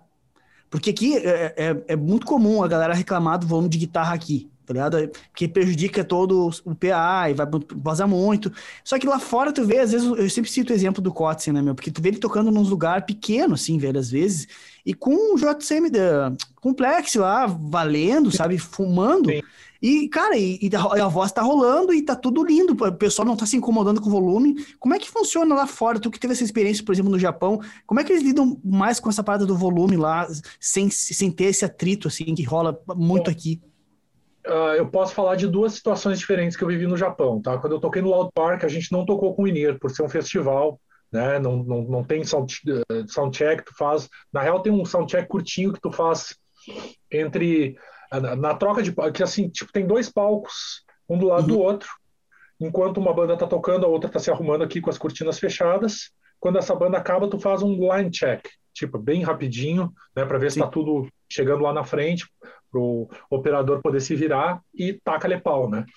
Então lá eu toquei sem in-ear e toquei, cara, eram dois cabeçotes, dois dual rectifier com quatro caixas 4 de 12. Foi Caralho. uma coisa. Eu nunca vi um troço tão estúpido. E lá eu toquei com volume estapafúrdio. Ninguém reclamou de nada, saca? Uh, a partir do momento que eu começo a usar in-ear, cara, que basicamente quase todos os shows que eu fiz com Ibra foram com in-ear, tu nem quer ter o volumão no palco. Tu quer, ter, tu quer sentir um pouquinho o, a pressão. O ar, o ar se deslocando quer... e te ouvir é, com mas, definição cara, no ouvido. Eu, eu, quero ouvir a batera, eu quero ouvir o baixo, eu quero ouvir principalmente o meu backing vocal, que eu tenho que afinar, e quero ouvir a minha guitarra no fone, né? Então eu passei a tocar num volume bem baixo até não só eu, como a banda toda, assim, né? A gente tentava deixar a coisa mais, mais na mãe, assim. Eu acredito até que a galera que está muito na frente do palco deve ficar meio prejudicada, porque fica meio sem som de guitarra. Mas daí também, né? Paciência. O, o, mais importante era a minha monitoração estar ok, assim, pelo menos para o meu, para eu me sentir bem com o show, né? Para eu, eu conseguir desempenhar bem, assim, né? E essa parada do, do, do foi uma, uma, coisa que, tipo, desde o início a Ibra teve esse, esse, essa ideia, porque, tipo, a Ibra é uma banda que tem bastante tempo já, tá ligado? Uma galera que tá Sim, bastante tempo cara, na estrada. E tem muita gente, e, e, e, tem muita gente que é da antiga, sim, que não que se adaptou ao lance do Inir, que não curte a parada, que, que prefere o, o bagulho bufando nas costas, tá ligado?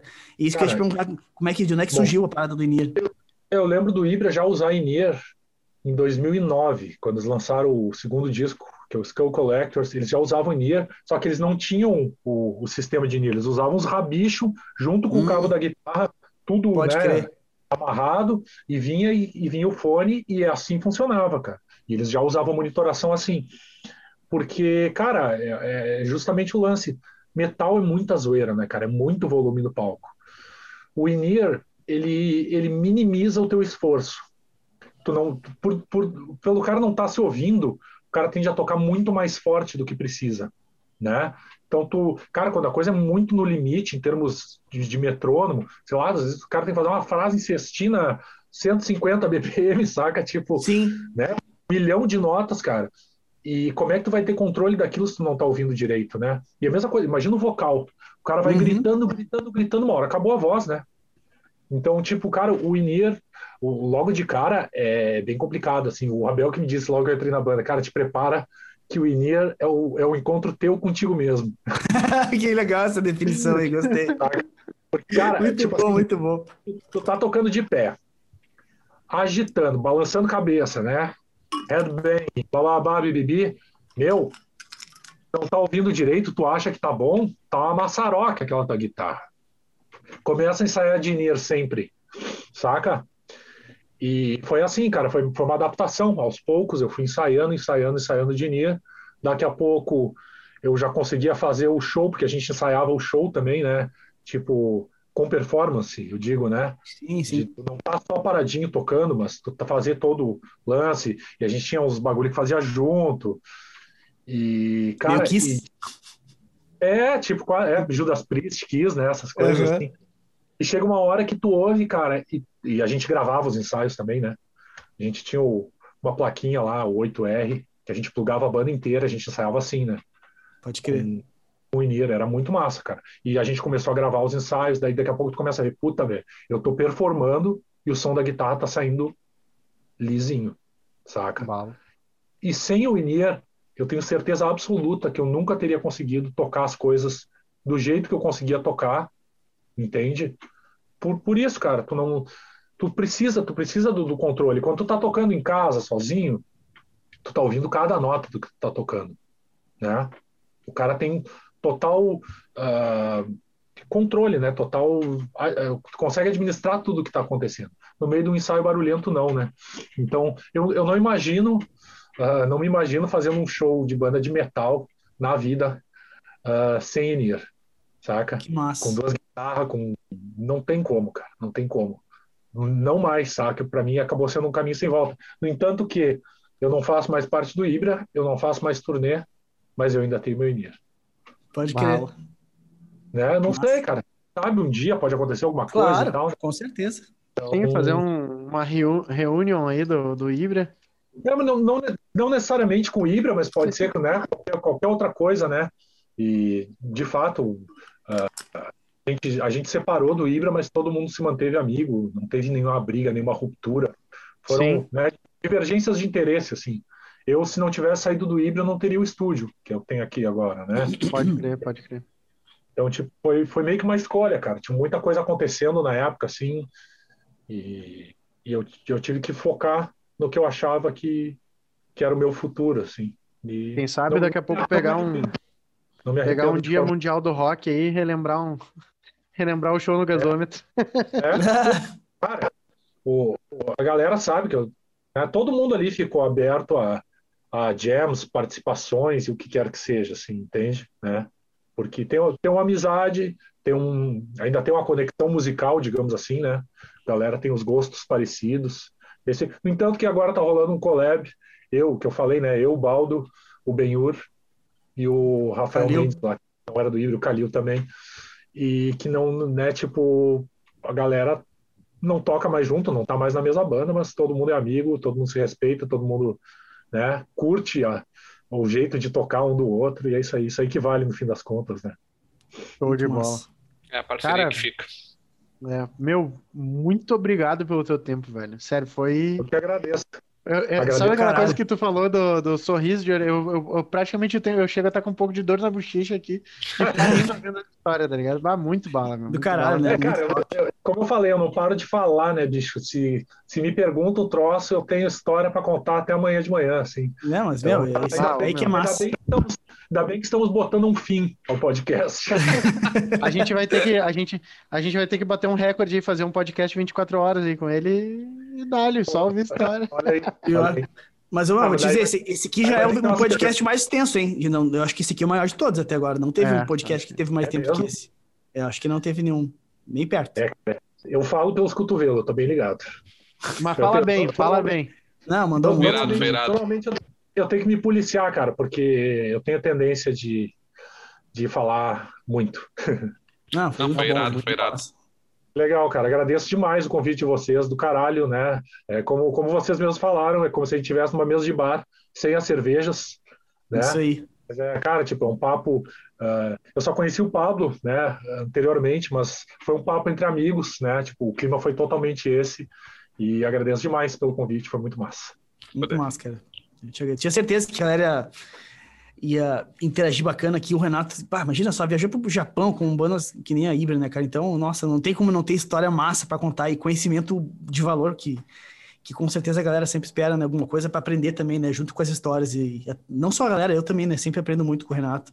Aliás, cara, te Eu- queria te elogiar aqui, já te falei isso na época por WhatsApp, mas a- aquela tua música que tu lançou, ah, mais, mais baladona, assim, pesadona, cara, aquela música eu, eu ouvi acho que umas 50 vezes, uma vez atrás da outra, assim, de tanto que eu gostei daquela música. Sensacional, assim. É a instrumental, a instrumental, Doriana. a instrumental. Doriana. Doriana, essa Ah, daí. falou, cara. Pô, que legal, pô. Que sonzeira, velho. Pô, fico lisonjeado, cara. Eu, eu gosto muito desse som. Eu fiz, até fiz um. Ele tem um, um vídeo que tem o, o áudio mesmo que tá no Spotify, né? Ele tem Uhum. uma animação. Foi feito pela Charize, que é uma artista muito foda. Ela fez uma animação, né? É, tem- um, é tipo um track visualizer, assim. Eu lembro. Ela é, a Charize, ela é, é esposa, mulher do Ben-Hur, né? Que, que é- toca, toca, inclusive toca nesse trabalho também. E depois eu fiz um vídeo ah, que é um playthrough, né? Que na real é outro take, é o take da, da, da filmagem mesmo ali. E daí um playthrough com os gatos, que daí foi minha, minha mulher que fez o vídeo. E a edição é do, do Thiago Cáurio. Esse aí eu acho muito massa também. Vale a pena, a galera Caralho, que se não conhece, vale a pena conferir. Tá bem, tá bem Show. bacana. muito massa. Cara, só pra- a última coisa que eu quero dizer aqui, antes do- de eu de passar pro Rafa, que o- tanto o Benhur quanto o Thiago Cauro, eu toquei com os dois na noite, tá ligado? O Thiago Cauro, quando tava começando, no, tocando com os botecos aí, toquei com ele, e o Benhur, há uns 10 anos atrás, também toquei com ele. Então, tipo assim, os caras foram da noite pra, para pro nível do metal hard, assim. Então é, é muito massa Legal. ver essa, essa evolução dos caras, assim, do caralho. Não tava ligado nisso aí, cara. Porra, sim, não, sim. Não, não, não, tinha conectado os pontos. Que massa, que massa, que massa. É, cara, o cenário, o cenário gaúcho aqui, né? É, todo mundo meio que se conhece, uma galera já tocou com uma galera, né? Eu, eu costumo dizer que, a, que Porto Alegre é uma grandíssima cidade do interior. Né? É, legal, né? Então, dentro do, do, cenário, todo mundo meio que conhece todo mundo. Isso é muito massa, cara. Essa interação e esse respeito que a galera tem um pelo trabalho do outro. Né? Tu sabe, sabe, curto demais teu trabalho também, né? Da mesma forma. E agora, além de estar tá tocando pra caralho, né? Tipo, eu tenho, é o lance do feeling, os temas, tudo é muito foda. E tu tá cantando bem pra caralho também. Obrigado, Isso muito, muito, do caralho. Legal. Muito, Obrigadão. Show de bola. É, e muito legal o som que tu fez pro teu guri. Né? Ah. Foi muito massa. Muito valeu, massa. valeu. Fala. Meu, uh, Renato, se a galera quiser encontrar o teu trabalho, encontrar teu estúdio, como é que faz para achar? Bom, cara, eu tenho, tenho um canal no YouTube que, na real, não alimento ele muito, eu não sou youtuber, né? Eu só posto material ali, né? Que é, acho que é barra Renato Osório, acredito eu. Provavelmente não sei, mas acho que é, acho que é assim. Uh, eu tenho a página do Instagram, né? Perfil do Instagram que é Renato Osório Official com dois Fs. Tem uma página no Facebook, né? Que é Renato Osório.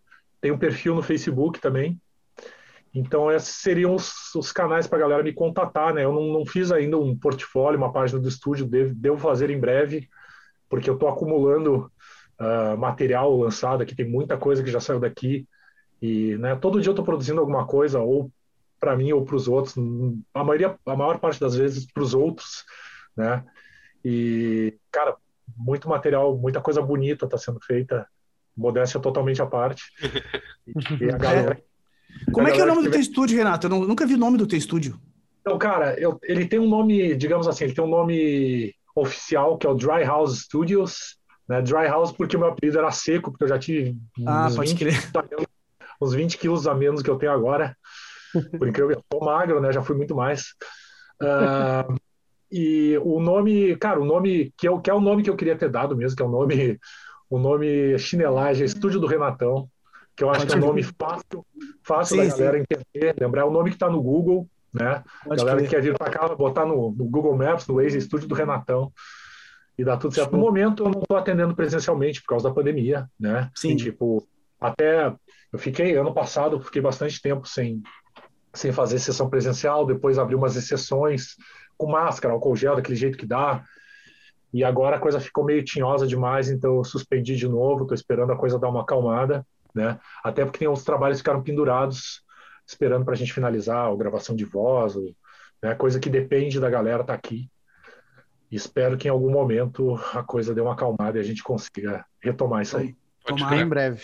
Bem em breve. Então tá. Obrigado, Renatão. Uh, se tu, guitarrista, está nos ouvindo até agora, já deixa o like, já te inscreve. Não te esquece que toda segunda-feira a gente tem artigo no blog. Toda terça-feira, Pablo faz uma live ensinando como emocionar na guitarra, dominar o braço da guitarra e sair fazendo as menininhas tudo chorando de emoção.